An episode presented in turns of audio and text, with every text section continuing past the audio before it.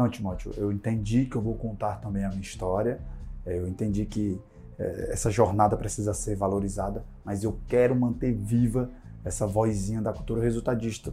Tranquilo, né? É, como a gente já conversou em outro conteúdo, eu já disse, então mantenha ela viva aí para você, mas eu quero que você é, alimente essa voz, mas não se prejudique, tá? Aí a gente precisa voltar um pouquinho para a performance, mas você usa ela para a tua competição, usa ela para quando você quiser se motivar. Essa história de que ah, só vão lembrar de você se você ganhar, se você estiver numa final, numa semifinal, ok.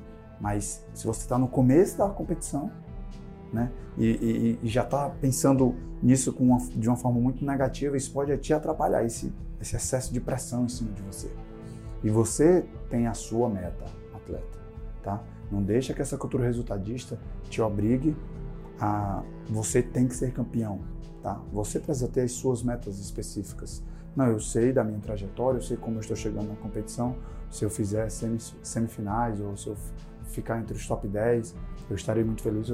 Não é, existe uma diferença muito tênue e, e são casos muito específicos para a gente falar aqui de entre de pensar pequeno e, e, de se acomodar com pouco, né, se contentar com pouco, e aquele que é realista e diz não, eu estou preparado para ser top 10.